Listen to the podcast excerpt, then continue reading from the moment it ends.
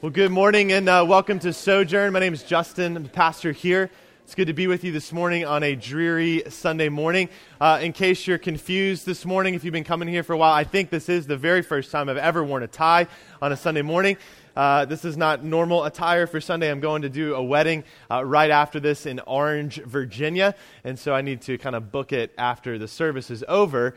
Uh, and so, but hey, if you want to wear a tie here, you totally can. If you don't, you don't have to. So that's the beauty of gathering together as a church here. So, man, it's good to be with you this morning. If you are new here, uh, would love to meet you. Uh, this today after the service, I'm going to be, like I said, cutting out early, but hopefully you'll stick around for a few weeks and I'll get a chance to say hello to you. Uh, every week from at Sojourn, we preach from the scriptures. And so if you need a copy of the Bible this morning, would you just raise your hand? We'll have a few folks bring a Bible around to you. We'd love for you to be able to read uh, along with us this morning. We're in the book of Matthew, and Matthew is the first book of the New Testament. It's the first gospel account of the life and ministry of Jesus. And so you can go ahead and flip open to Matthew. Uh, and if you don't actually own a Bible, know those are there for you to take home. Uh, we want you to have God's word in your hands, so that's a gift to you if you need it. Uh, but as we're getting started this morning, let's just go to the Lord in prayer uh, before we get into his word. Father, we're grateful to be able to gather together this morning. Today is a, a dreary, rainy day, but it's a joy to be able to gather together as your people. And so this morning, as we open up your word, my prayer is that you would make clear to us this morning that it's through the power of your word and as the Spirit uses the preached word that transformation happens, that we understand more of who you are, that we see our hearts and our lives aligned to what you've called us to. And so our prayer this morning is that you would do that work. We, we pray that for your glory, for our good, that you would do a significant work in our hearts this morning as we look at a text that can be challenging to us. But as a kind father, would you both instruct us this morning and discipline us where we need to be disciplined? And Father, we just want to honor you in all that we do, not only today, but every day here on out, and pray that our time together this morning would be helpful towards that end. So we submit this time to you, and we pray all this in Christ's name. Amen. Well, a few months ago, uh, a good friend of mine came to visit me. He uh, lives out of the area, and it's a guy I've known for about 17 years or so. And he, and he just came up for the weekend just to, to hang out and visit. And so on Saturday afternoon, we were trying to think of something to do. And, uh, and so we ended up going bowling. And uh, I like to go bowling. In fact, I took bowling as a class in college. True story. Uh, some colleges have bowling as class, and when you got that, you got to take it. So, uh, so I took bowling in college, but I don't go very often bowling anymore. But this particular day, there wasn't really anybody at the bowling alley, and so I think we bowled four or five games, something like that. Had a good time. The next day was Sunday, and I noticed about halfway through the day on Sunday that I was feeling like really sore, like kind of like right here, like in this area. And, and I thought about I was like, man, what's going on? Like, I guess I've been standing up for a long time today. I'm really kind of feeling my mid 30s today, and maybe I have arthritis or something in my hips. And it wasn't until later on in the day, and I was still feeling pain, and all of a sudden I remembered I went bowling yesterday. I'm sore from bowling. Like, who gets sore from going bowling? I mean, but have you had those moments before, like where you've gone to the gym after a long hiatus uh, maybe for the first time ever, and, and you, you, the next day or two, you feel sore. Or maybe you haven't thrown a ball in a long time and you throw it out with your buddies or something like that, and all of a sudden your old throwing arm's not quite what it used to be, and you feel sore the next day. Or maybe you hold a baby for a while and you're not used to, you don't have mom arms. And so you get sore from holding that baby. Like your wife's totally fine with it, or, or your, your friend's totally fine with it, but as a dude, you're just like, man, I feel like sore from just holding this baby. So what's going on with that? Why do we feel that way when we do things like that? I mean, I think the reason is, and we know it's not just because we're so atrophied that we atrophied in our muscles that we can't do something. It's that our muscles aren't used to doing something, this particular thing. They haven't practiced this motion and movement that helps them to be used to going into the thing that we're doing. So, in my particular case, it was bowling. My body wasn't used to doing that motion and movement over and over and over again. And so I was sore the next day. See, consistent movement and motion for muscles allows you to do things with greater ease than when you first began. And so today, as we get into our text, we're going to look at another characteristic of God's kingdom people. We've been walking through this series called Inverted Kingdom, where we're looking at uh, Matthew chapter 5, 6, and 7, where Jesus teaches and preaches what's often called the Sermon on the Mount. And, and what Jesus is doing in these few chapters is really outlining and showing us what does God's kingdom really look like. And what we see and what we've seen is it's inverted, it's flipped upside down from what the world would say the kingdom of the kingdom should look like. And so Jesus is teaching on this, and he's, he's laying out in these first few verses what it means to be blessed in Jesus' inverted kingdom. And here today we see that being merciful is something that's blessed. So here's the interesting thing about this. About a year ago at Sojourn, we did a whole sermon series on mercy. It was almost exactly a year ago that we walked through this whole sermon series on mercy. In fact, we even referenced the verse that we're going to look at today, that we're going to preach on today. So, my question for us this morning is how are we doing as a church family, as God's kingdom people, with being merciful? Are we marked by mercy? How, how, are we doing? Are we seeing consistent movement and motion to exercise these muscles of mercy to be and do what God has called us to be and do, both as individuals and as a church family? Being merciful is something that I desire for our church to be marked by and be known for, not to make much of ourselves. It's not so that people can say, oh, Sojourn is so great. Look at us so that we can get pats on the back. I, I, want us to be marked by that, known for that, so that in doing that, that we make much of our merciful King who's shown great mercy to us. So here's my hope for today. My hope for today is that no matter where we find ourselves on our spiritual journey, that God would use the preaching of His Word to encourage us, to challenge us, to discipline us, to bless us, to reinvigorate us, to be who He's called us to be, to be a merciful, merciful people for His glory and the good of others, the good of others both inside and outside of the church. So may God bless the preaching of His Word this morning. If you haven't already, flip open to Matthew chapter 5. And we're going to begin. We're going to look at and focus on one verse, verse 7 this morning. But as we've done the last few weeks, I just want to read from the beginning of chapter 5, starting in verse 1, uh, to, to set up what Jesus says to us this morning. Matthew chapter 5, starting in verse 1, says this Seeing the crowds, he, meaning Jesus, went up on the mountain. And when he sat down, his disciples came to him. And he opened his mouth and taught them, saying, Blessed are the poor in spirit, for theirs is the kingdom of heaven. Blessed are those who mourn, for they shall be comforted. Blessed are the meek, for they shall inherit the earth. Blessed are those who hunger and thirst for righteousness, for they shall be satisfied. Blessed are the merciful, for they shall receive mercy. Again, over these last few weeks, we've looked at these first few verses here as Jesus is beginning his preaching and teaching to his kingdom people on what life looks like when we follow the king.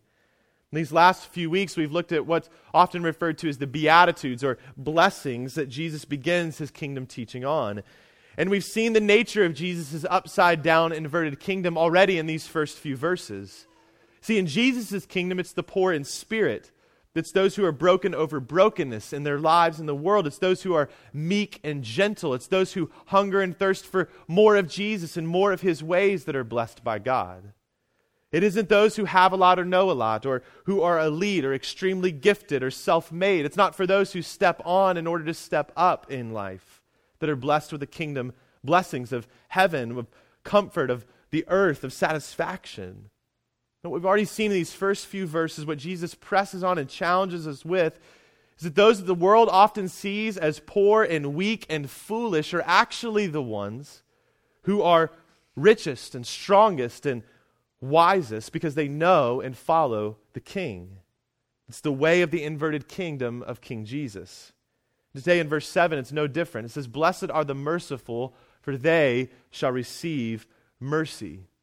And so, as we look at verse 7 this morning, I want to answer, ask and answer three questions for us this morning. The first question is What does Jesus mean when he says the merciful? What does Jesus mean when he says the merciful? The second question is Are you merciful? Are you merciful? And then our last question is What are we to do now? What are we to do now?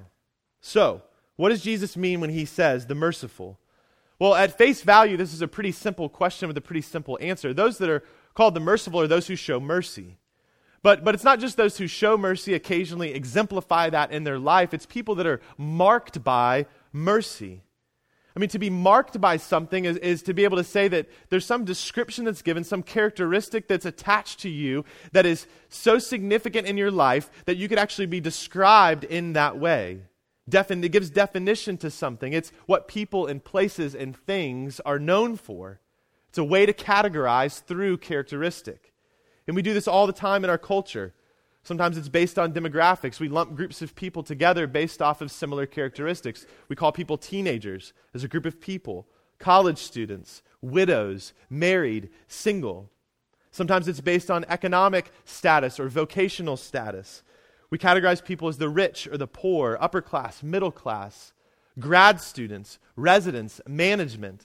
We use descriptive terms to categorize people based off of common characteristics.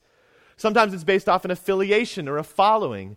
We can refer to a whole baseball team as the Nationals because that's who they are. They're one team together.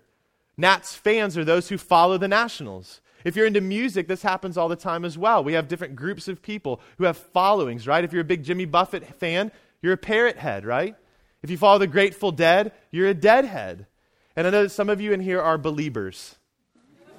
and that's okay. This is a safe place. So you can confess that if you follow Justin Bieber as your person that you like to listen to in music. But we use those things all the time, right, to categorize people, political parties, whatever it happens to be. So what we see Jesus doing here in verse 7 is saying that these people that he's talking about are people who show and display mercy in such a significant and consistent way that he can describe them and call them and categorize them as the merciful the merciful, almost as if it's a proper name for this group of people. So that leads us to two sub questions then. The merciful are this group of people, then what is mercy and who do they show it to? Well, mercy and grace are words that are often used in Christianity, and the reason they're often used in Christianity is because they're often used in and throughout the Bible. So what do we really do we really know what they mean? Lots of people give different definitions to grace and mercy, and oftentimes what we actually find in Scripture is that grace and mercy are used synonymously. They, they can be interchanged with one another. But where we can draw distinction, we can say grace is a loving response when love is undeserved. Grace is a loving response when love is undeserved. Mercy is a loving response prompted by the helplessness of the one to whom you show love. Mercy is a loving response prompted by the helplessness of the one or those whom you show love to. Grace has to do with pardon, mercy has to do with relief.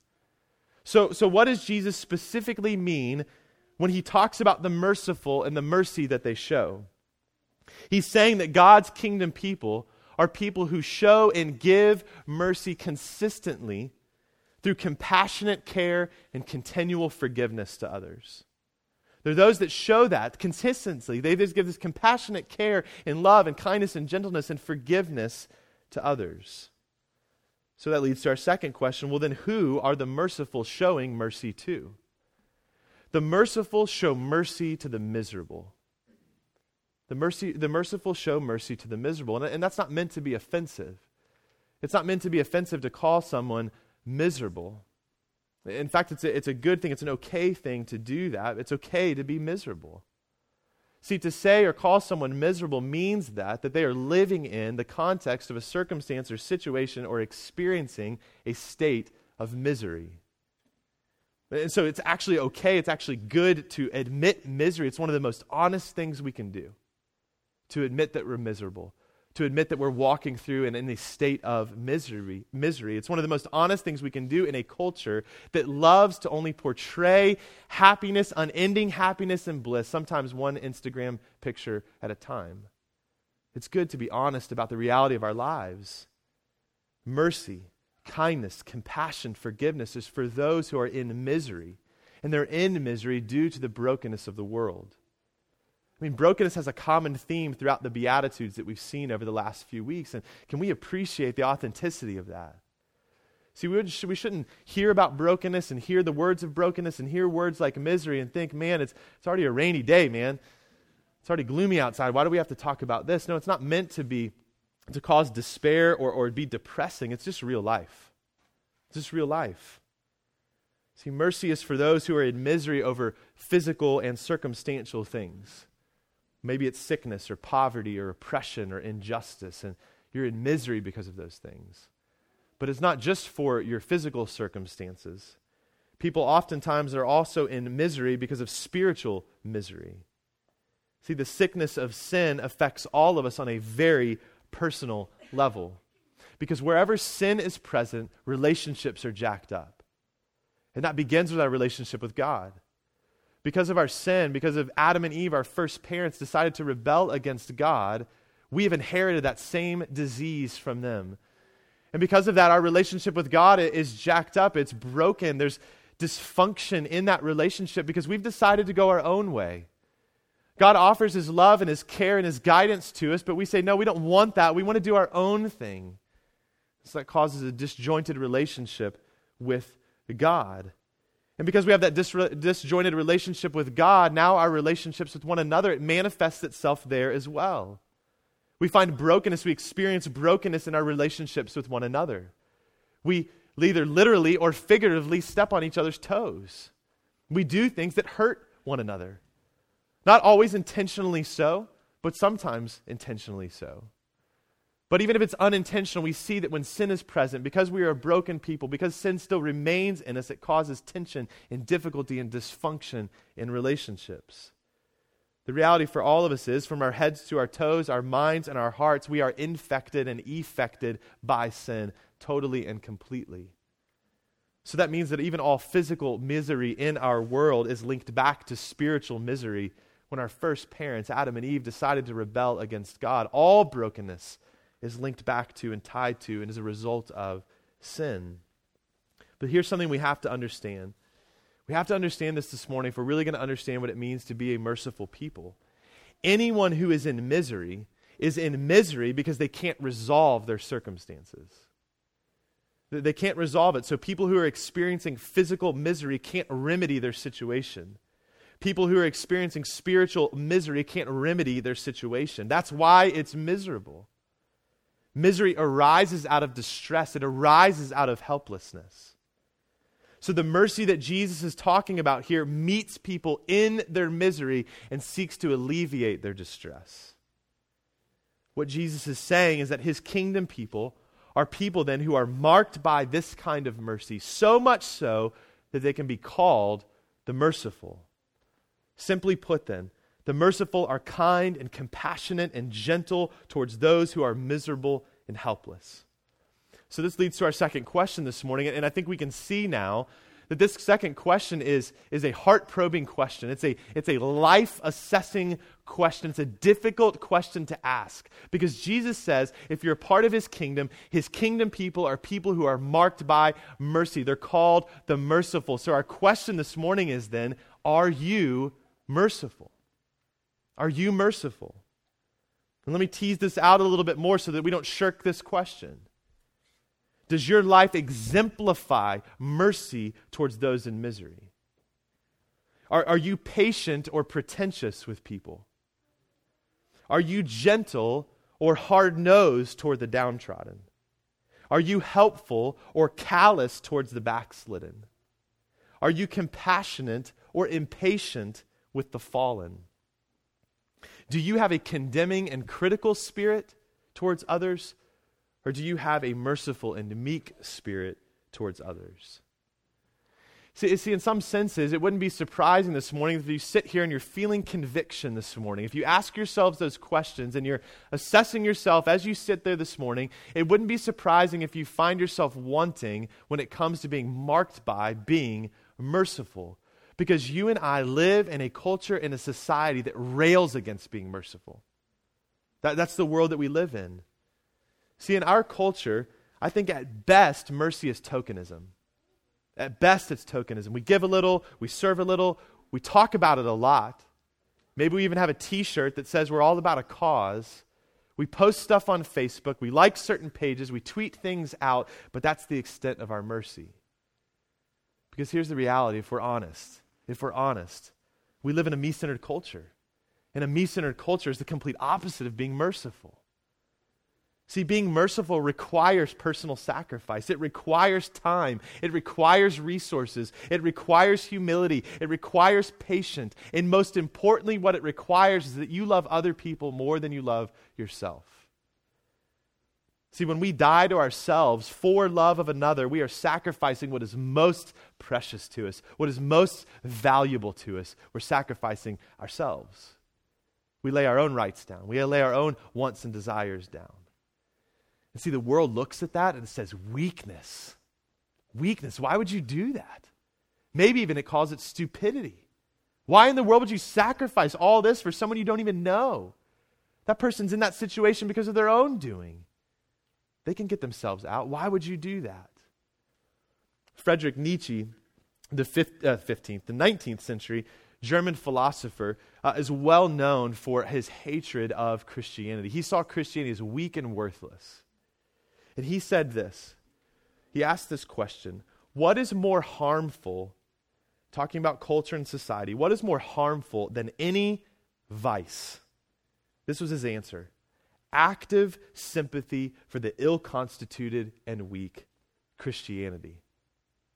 He said, worse than any vice that you would have, any addiction that you would have. What's worse than that is that you would actually care for people who are ill constituted and weak. And he says that's what Christians do. That's why he doesn't like Christianity. But isn't something interesting? He was on to something. He, is someone who, who railed against Christianity, saw what Jesus taught and said, I get what your God teaches you. You're supposed to be merciful towards the weak. And that's the problem with our world. But see, what Nietzsche did is he embraced this me first mentality of the world and railed against the other, others first mentality of the kingdom of God. He embraced what our world embraces and promotes today.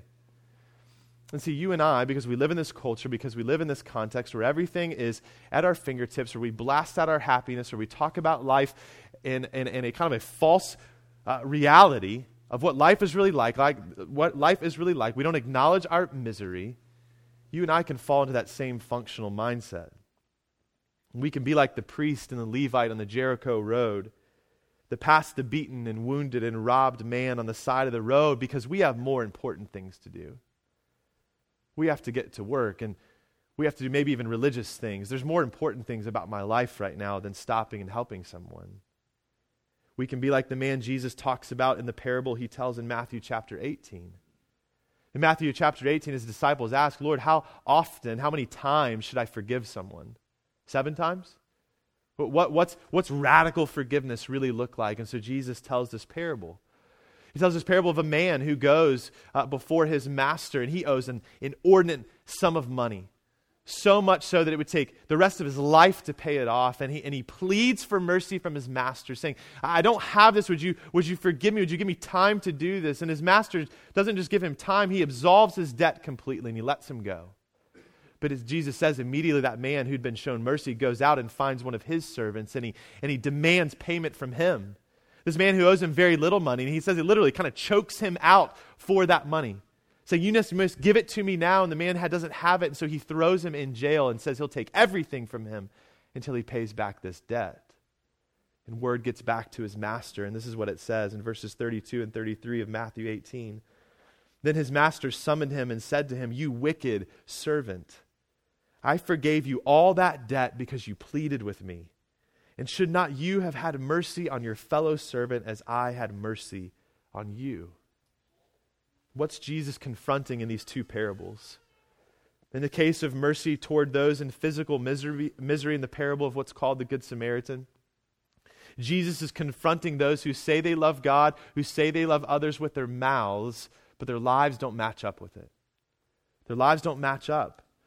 They're not people who are willing to sacrifice for the sake of another in the case of mercy towards those in spiritual misery, specifically those who have sinned against you, Jesus is confronting something different. As one pastor puts it, the Lord here warns the religious person who attends church, can recite appropriate answers, leads an outwardly moral life, but holds a death grip on his grudges. Jesus warns the one who will not forgive his relatives or former business associates, regardless of their pleas. He warns the one who nourishes hatreds, cherishes animosities, and otherwise lives in settled malice. See, this warning that Jesus gives is for those who have no desire to truly love others, have no desire to truly forgive others. And if that's you this morning, your soul is in danger. Your soul is in danger. You may think, well, how can you say that? that? That's a bold thing to say that my soul is in danger. I can say that because of what Jesus says. Blessed are the merciful, for they shall receive mercy. See, this gets to the crux of the issue, the crux of the question here. Is Jesus saying that if I don't show mercy, then God won't give me any mercy? As if God's holding out. God's kind of waiting to see, what are you going to do?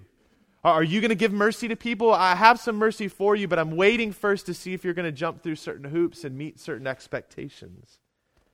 Is that what Jesus is really talking about here? And many people have interpreted it this way. But here's the thing we don't just have one verse, we have all the Bible. And something we know that's true from all of Scripture, there's two things I want to point out. Two things that are true from all of Scripture. The first one is this God's kingdom is not built on self righteousness. God's kingdom is not built on the idea that you can bring something to Him to earn something from Him. That you can go and say, Look at all the good things I've done, God, would you let me into your kingdom? We know that throughout Scripture. The reality is, we don't have anything good to offer Him. Everything we do is tainted by our sin and being self serving. The second thing we know to be true is that it, mercy, mercy can't be earned or it ceases to be mercy. That's the definition of mercy. Mercy is given to people who can't remedy their situation. Mercy is, is love given to someone who's helpless. So if we can earn it, then it ceases to be mercy. So this can't be read legalistically. What, what, I mean by that, it can't be read in a way that we can earn something, we can work towards something to earn mercy and favor from God. And we know that that's the opposite. It's not the good news of the gospel that saturates the pages of Scripture. See, I think the reality is, for most of us, the reason that we struggle, that you and I struggle with being merciful, is because we don't understand our own state. We are miserable and in need we are helpless and hopeless without the intervening mercy and grace of our merciful King, our gracious King, Jesus. See, the reality is, if you don't recognize the helpless state you are in, you will not be able to receive mercy from God. If you don't acknowledge your helplessness, you won't be able to receive mercy from Him. Honesty in our misery is the starting place for being a recipient of mercy. And so God meets us there. He meets us in our misery. He gives us mercy for our mess. See, Sojourn, mercy has hands and feet. Mercy has a heart. Mercy has a name, and it's Jesus. And Jesus loved you when you were unlovable. He laid his life down for you even when you mocked him for doing it. He forgave you when you didn't deserve it. And he rescued you out of your misery and alleviated your greatest distress that you were dead in your sin, forever separated from God because of your transgression, because of your rebellion, unable to be in right relationship with God. He paid your debt on the cross, saw it nailed to the cross, pouring out mercy and grace on you that you might be brought into his kingdom. See, God did not extend mercy to you because you worked for it. That's not the gospel. In Titus chapter 3, verses 3 through 6, the Apostle Paul talks about this. He's, he's writing this letter to his, his disciple Titus, and, and he's reminding him of the truth of the reality of the mercy of God. Listen to these words. He says, For we ourselves were once foolish, disobedient, led astray, slaves to various passions and pleasures, passing our days in malice and envy, hated by others and hating one another. That seems pretty miserable to me. But then it says this But when the goodness and loving kindness of God our Savior appeared, he saved us, not because of works done by us in righteousness, but according to his own mercy. By the washing of regeneration and renewal of the Holy Spirit, whom he poured out on us richly through Jesus Christ our Savior see sojourn in a self infatuated world, we need to be reminded of the mercy we've received from our selfless and merciful King. Matthew 5 7 is so challenging to us because it presses on the reality of our lives, it presses on the reality of our hearts, and it forces us to be honest. See, when you and I don't show mercy to others, you indicate that you have not received mercy from God, which indicates that you don't think you need it from Him either. Was that you this morning? Have you been acting the part of a Christ follower, but not actually following Christ? Have you actually received the mercy of God? Have you acknowledged your helpless state, your misery before Him? have, you, have you acknowledged that you're in this place and that you know that you can reach out and take the cup of mercy that's offered to you by way of nail pierced hands? See, Sojourn, Jesus was wounded for your transgressions. By his wounds, your wounds can be healed. Mercy has a name, and it's Jesus. So will you receive that mercy from him? Will you receive that from him today? Will you respond to his mercy today? Sojourn, the key then, the key then to becoming a merciful person is to become a broken person. And isn't that so backwards, so upside down from what our world would say? If we're going to be somebody that's going to help people, that's going to serve them, that's going to love them, we can't be broken. But that's exactly where you have to be. Broken, understanding your own desperate need for God and His grace and His mercy in order to be able to show mercy to others. But that's the way of Jesus' upside down, inverted kingdom. Desperate people love people who are desperate. So when we understand our own sin and the radical mercy God has shown us, we can look at others, we can look at them, and we can understand we can understand in a very personal way their weaknesses because they're the same as ours. If you have a merciless, unforgiving spirit towards others, then you don't understand the mercy of God that's given in and through Christ. As one pastor says, mercy comes from mercy. Our mercy to each other comes from God's mercy to us. So, Jesus' point and our hope this morning is that showing kingdom mercy is evidence that we've actually received kingdom mercy. You can't show kingdom mercy to those in misery, whether physical or spiritual, if you haven't experienced kingdom mercy in your own misery. So, another way that we could word this beatitude, that we could word Matthew 5 7 this morning is this Blessed are the merciful, for they have the merciful one as their Lord. And to that we can say, Amen. Praise God for that, that He's extended mercy to us when we were helpless and in need. So that leads to our third question this morning. What are we to do with this then? What are we to do with this?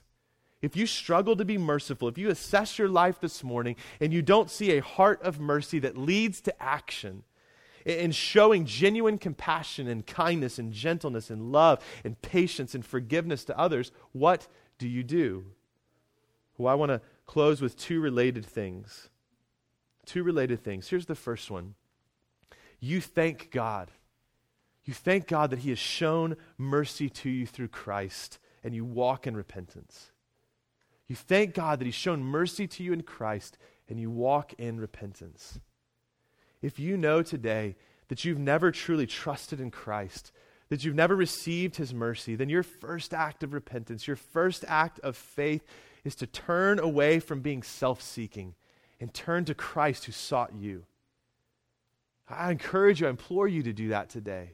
If you find yourself here this morning saying, man, I've even given kind of a head nod to Jesus, I've talked about following Jesus, or maybe you know that you've never actually talked about following Jesus, that you know you don't know him. May your first act of repentance and faith today be to turn away from being self seeking, to turn to Jesus who sought you out, who sought you out to bring you into a relationship with him. If you are a follower of Jesus, you know that you've received this mercy from God, but this morning you know that you haven't been consistently merciful then you too can walk in repentance and faith by reflecting on the mercy you've received and coming close to your merciful King. So, how are we doing, Sojourn? How, how are we doing? Are our mercy muscles being used? So, the good news for every person in this room this morning, whether we know Christ or don't know Christ, is that through all of our faltering and failings, mercy is the characteristic that most characterizes our God. It's the way he likes to describe himself. In Exodus chapter 34, the living God has an encounter with Moses, and he walks by Moses and he declares something about himself. It says in chapter 34, verse 6 The Lord passed before Moses and proclaimed, The Lord, the Lord, a God merciful and gracious, slow to anger, and abounding in steadfast love and faithfulness and that refrain is used over and over again in Scripture. God referring to himself as the merciful one is that the Lord, the God who's merciful and gracious, who's slow to anger, who abounds in steadfast love and faithfulness. That's how he likes to describe himself. That's the God who extends mercy to you. And this morning he gives an invitation to you, whether you know Christ or you don't know Christ. In Hebrews chapter 4, verses 14 through 16, the author of Hebrews says this Since then, we have a great high priest who's passed through the heavens, Jesus, the Son of God. Let us hold fast our confession. For we do not have a high priest who's unable to sympathize with our weaknesses, but one who in every respect has been tempted as we are, yet without sin. Let us then, because of that truth, let us then with confidence draw near to the throne of grace, that we may receive mercy and find grace to help in time of need. Come close to your merciful King today. Whether that's for the first time or the thousandth time, He offers you mercy and grace in your time of need. See, that's both the reality and the beauty of God's kingdom people. Is that you and I, though, if we know Christ, we're a part of Christ's kingdom, we're a part of Jesus' kingdom, we're already there, but there's a now and a not yet to it. It's not in its fullness. We still find ourselves living in a broken world. And we still find ourselves having brokenness in our own lives. And so the reality then for us this morning, at some level, all of us, still experience misery, which means that at some level, all of us are still in need of mercy. And a merciful people is formed when the merciful King calls us to himself and transforms our self seeking, self focused lives to be others seeking and others focused. And as our hearts and minds are changed, we're renewed. And as they're renewed, we live differently as a result. See, walking in repentance involves, requires actual movement in a new direction. Sojourn, when Jesus calls you to follow him, he really means it. He really means to follow him and see that embodied in all of life. And Jesus entered into our brokenness. He sought to relieve our distress. And now he calls you and he calls me and he empowers us to do the same in the lives of others around us until he comes again. And Jesus both, is both our example and our means to this happening. You can be merciful because Jesus is. You can be merciful because Jesus showed you what that looks like. He healed the sick. He spoke to the marginalized. He welcomed them into relationship with him. He forgave the sinner. Which leads to our second action item. And what are we supposed to do? We can walk in repentance and faith, but the second action item, after we've given thanks to God for his mercy, we walk in repentance. In places we haven't been merciful, we also recognize that mercy has movement to it. Mercy has movement. But let me be clear here this morning mercy isn't a movement, it's not something you sign up for, it's not some cause you join. Mercy has movement, it's part of who you are when you follow your merciful King. See, if we're going to walk in the way of our King, if we're going to be a merciful people, we have to move towards those Jesus is calling us to. If we're going to be faithful to the mission God has given us here in this community, we have to move towards those Jesus is calling us to. You know, one of the crazy things about our culture today is that, that we can work oftentimes almost anywhere. I know there's some of you here in this church that literally could live anywhere in the country. As long as you have your computer and your phone and an internet connection, you're good to go. We're, we're pushing teleworking, right? Work a little bit in the office, work a little bit from home. And, it's amazing. We can dial into everything we need to dial into. We can hook up to everything we need to hook up to. We can see the people we want to talk to all around the world. We can Skype and, and we can do all that kind of stuff. But when it comes to mercy, when it comes to showing mercy to people, you can't phone it in. You can't Skype it in. Kingdom mercy has movement, it has hands and feet, and they're not someone else's hands and feet, they're your hands and feet. They're yours.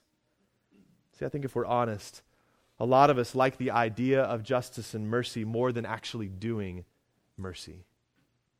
We like to talk about it, we like to be for it, but we don't actually like to engage in it. But Jesus moved toward the people he showed mercy to. He moved toward the sick. He moved toward the dying. He moved toward the destitute. He moved toward you. So now he calls us to do the same. Mercy has movement towards those in physical misery. Mercy has movement towards those in spiritual misery. As one scholar says, inherent in works of mercy is the self denying virtue of entering into the injustices and tragedies experienced by others. See, kingdom mercy requires us to slow down enough and actually spend time with people to listen to them, to, to in, get engaged and involved into their lives, to enter into their lives. Being merciful is not about being nice, it's not about being tolerant. It entails concrete actions of love and compassion. It involves sympathetic grace to those who are oppressed or to those who have sinned. In Jesus' inverted kingdom, he flips everything on its head. He says, The first shall be the last, and the last shall be first. He says, Look out for the least of these. Look out for the destitute and the despairing. Be patient with them. Be gentle and kind and caring and loving towards others. Long for restoration for those who have sinned, who are walking in sin, who have wrestled with sin, who have sinned against you. Long for that restoration and move towards them instead of turning away from them, turning your back on them, shunning them, and condemning them. Dietrich Bonhoeffer was a, a pastor and a, a theologian in the mid 20th century in Germany. And in fact, he was involved in kind of the resistance against the Nazi regi- regi- regime. Uh, and he continued to preach the gospel. And he was put into a, a camp and, and died because of his faithfulness to Jesus. But he wrote a lot. And he wrote a, a treatise on discipleship. And in this treatise on discipleship, he talks about merciful people. He talks about Jesus' kingdom people. And this is what he says about the merciful. These people, the merciful, without possessions, these strangers, these powerless, these sinners, these followers of Jesus live with him now also in the renunciation of their own dignity, for they are merciful. They have enough need of their own, yet they share in the need of others. They have an irresistible love for the lowly, the sick, for those who are in misery, for those who are demeaned and abased, for those who suffer injustice and are rejected, for everyone in pain and anxiety. They seek out all those who have fallen into sin and guilt. No need is too great, no sin is too dreadful for mercy to reach. Does that describe you? Does that describe you this morning? Does that describe our church? Man, I long for that to be the case. But here's the deal the world doesn't want you to do that. The world looks at that and says, foolish, foolish, weak. Why would you spend your life doing that? But Jesus says to you, that is all that it's worth spending your life on. Does that describe you this morning? Merciful people can be found in the company of sinners, can be found in the company of those the world rejects, and they don't care about what people say behind their backs because they know the voice of their king and they're being faithful to follow him. Their dignity isn't found in what they have or who they know or what others think about them. Their dignity is found in the mercy they've received from King Jesus. He sought them out and welcomed them in their most miserable state, and for that they rejoice and they give mercy to others. Man, would our prayer be, Lord, help us to be this way. That's, that's my hope and desire for our church is that we would be marked by this kind of mercy. That out of the abundance of mercy that we've received, we would move towards those in misery and be merciful to anyone and everyone. And listen, we can think about that as we look out at Fairfax. We can think about that as we look out at the world around us, and that's a good thing to do. That's where we should move towards people, those who don't claim to know Christ. But we also should move towards one another in our own community. There are people in our midst right now that are in misery that are dealing with difficult situations, are you moving towards those people? Are you moving towards them? A line in a poem that's associated with the Statue of Liberty. It hangs on the inside wall of the pedestal of the statue. It says this. Maybe you've heard this before. Give me your tired, your poor, your huddled masses yearning to breathe free, the wretched refuse of your teeming shore. Send these, the homeless, tempest tossed, to me. But shouldn't that be the cry, not of a country, but of God's kingdom people? Of the church, of this church? That that would be our cry. To open our arms, to open our lives, to open our hearts, to open our homes to those who are in misery, whether physically or spiritually, to pour out mercy and compassion and love and forgiveness and kindness on those, even those who maybe have wronged you. See, this is why this is so convicting to me that there are people, I've talked about this before, there's homeless people that walk by my house all the time. I see them, but do I actually take time to engage with them, to ask them their story, to talk about their life, just to talk to them? Sometimes just speaking to someone who's marginalized that the rest of the world overlooks can be an act of mercy, that you acknowledge someone as a real person. But something else that's convicting to me about this is there's people in my life right now that I'm having a hard time forgiving. I'm having a hard time being merciful towards because I feel hurt. And this is challenging to me. Am I marked by mercy in such a radical way that what would be exemplified in my life is the same kind of mercy I've received? Or am I nursing that grudge, holding on to bitterness, and not being willing to extend mercy to someone who I feel has hurt me? See, the reality of this for me this morning is I'm desperate for my merciful King to help me because I can't do this apart from him, and neither can you. You can't be the merciful person Jesus is calling you to be apart from his mercy and his help. So go to him and ask him to help you to be that person, to help us to be those people. Listen, you're not Jesus, and you're not going to replace Jesus, but you can be like Jesus, and you can point people to Jesus, and you can allow Jesus to work through you to be who he's called you to be. Mercy has movement. Who do you need to move toward? Blessed are the merciful, for they shall receive mercy. In our first act of response to the preaching of God's word this morning, we're going to come to the table and take communion. And so, as you eat the bread this morning, as you drink the cup this morning, allow the Spirit, the Holy Spirit, to remind you and impress on you that you are eating and drinking. What you're eating and drinking is a reminder of mercy. That the bread symbolizes the fact that Christ, out of his love for you, allowed his body to be broken and beaten and killed. That Jesus, out of his love for you, as you drink the cup, it symbolizes Jesus' love for you, that he went to the cross and shed his blood for you so that you could know the Father, so that you could be brought into his kingdom now and forever, so that you could receive mercy and show mercy to others. He saw you in your misery and he came to relieve your distress. And so, as you eat and drink this morning, as we continue to sing together this morning, rejoice in that reality today that Jesus came and sought you out, and now he calls you to go seek others out who are in desperate need of the same mercy that you've received. And if you sit here this morning and you're not a follower of Christ, I just ask you not to come forward to take communion. But what I want to ask you to do this morning is I want you to respond to mercy. Would you respond to the mercy that Jesus offers you, the cup of mercy he gives to you today? Turn away from anything else you're seeking for help in this life and turn to Jesus today. I just invite all of you just to don't feel the need to rush forward this morning. If you need to sit in your seat and pray, if you're not a follower of Christ, pray that God would reveal himself to you. Pray, ask God to save you today. If you're ready to take that step of faith, for those of you that are followers of Christ, if you're feeling conviction this morning, maybe you just need to hang out in your seat for a bit and just pray and confess that sin before the Lord and then come to the table and be reminded of the mercy that God is ready to give you. He already has given you. So, whenever you're ready this morning, come forward. You can come to the front or head to the back. There's stations in both places. Tear off a piece of bread and take a cup to drink. And what Jesus has done for you, purposefully and out of love for you, will be spoken over you this morning. Let's pray.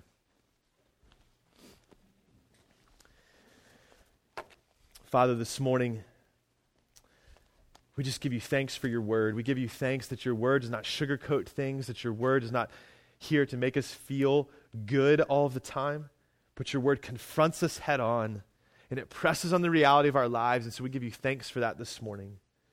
And we pray that you would help us to understand your mercy for us we pray, Father, that you'd forgive us this morning for where we have not been a merciful people, where we have not shown mercy to others, where we've withheld mercy intentionally from those around us, whether inside this church or outside of it.